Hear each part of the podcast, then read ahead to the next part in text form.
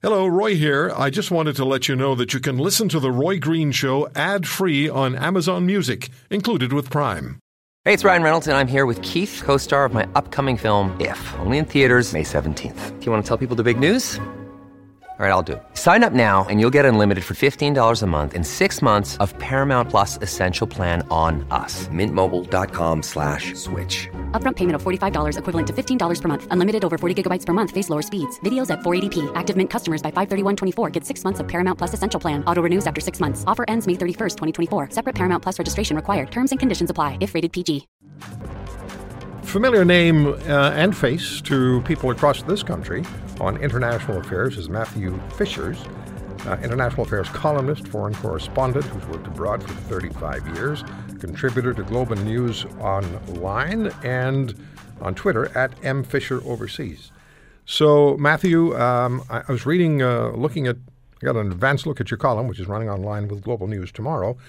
And here we are, 70th anniversary of NATO meetings in London. The question is, what go- what's going to happen after Macron, the French president, declared NATO brain dead? The U.S. sent an official diplomatic missive telling Canada to up its NATO spending, and the Turkish president suggested to Macron from Turkey yesterday that Macron should check to see whether you are brain dead first, and then Angela Merkel got into it. Uh, this is not going to be a happy crew in London next week. It will be quite a fascinating. Uh summit. Uh, uh, to start uh, maybe with uh, with the last point, uh, uh, uh, Merkel is the big player in Europe. So what she says counts more really than what what Macron says, and she doesn't like what Macron said about NATO being brain dead, and and had quite a humorous. Remark about it, at least humorous if you're outside the room, but I think in the room, delivered very seriously. Uh, all of these tensions are at play at a time when the United States, and it's not only Donald Trump, but it was before him Barack Obama, uh, and even before that, other American presidents wanted NATO to step up to the plate. And NATO countries, including Canada under Harper, Stephen Harper, and under Justin Trudeau, repeatedly said that they will uh, increase defense spending to 2% but they have not done so. In fact, it seems many countries, Canada included, are total laggards.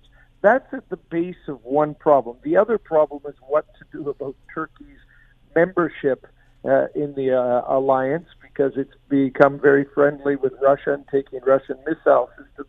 The third big problem is that Donald Trump seems totally ambivalent uh, about NATO, and the United States is the big push financially and in personnel.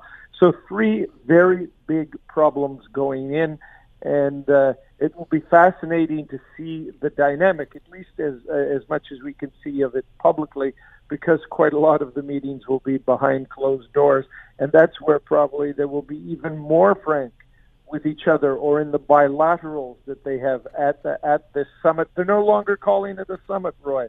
It's now just a gathering because a summit would give it too much importance and it would also require that they come out with a, a declaration at the end of how they all love each other. Now there just may be a statement about the future of the alliance rather than a, a love in declaration. Well, you know, uh, as you well know, Matthew, NATO is supposed to be the protective spear for, for the Western uh, alliances or alliance.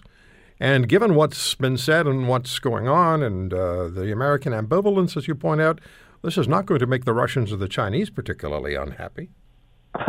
it plays so much into their hands.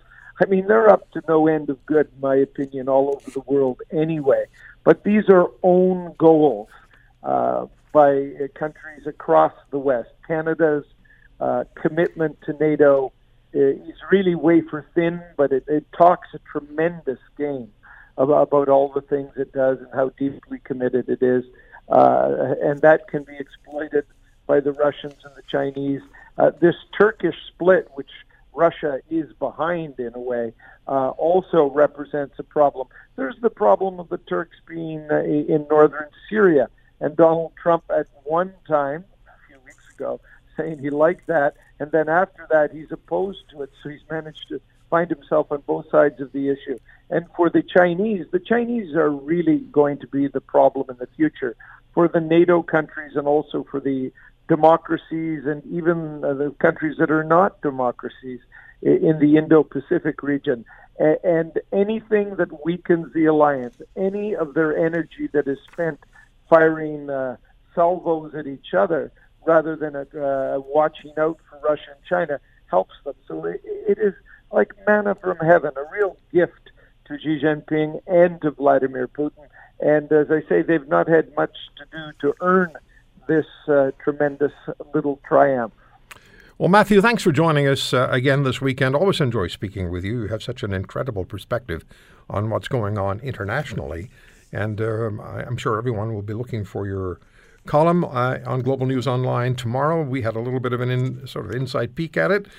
But, uh, well, next Tuesday should be interesting in London. Thanks again. All the very best. Thank you, Roy, and all the best to you too. Thanks. Matthew Fisher on the Roy Green Show on the Corus Radio Network. You can uh, follow Matthew on Twitter at M Fisher Overseas, M Fisher Overseas.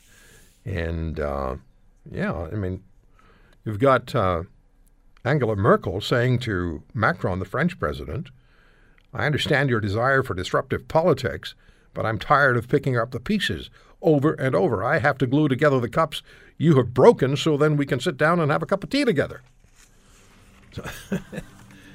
I don't know.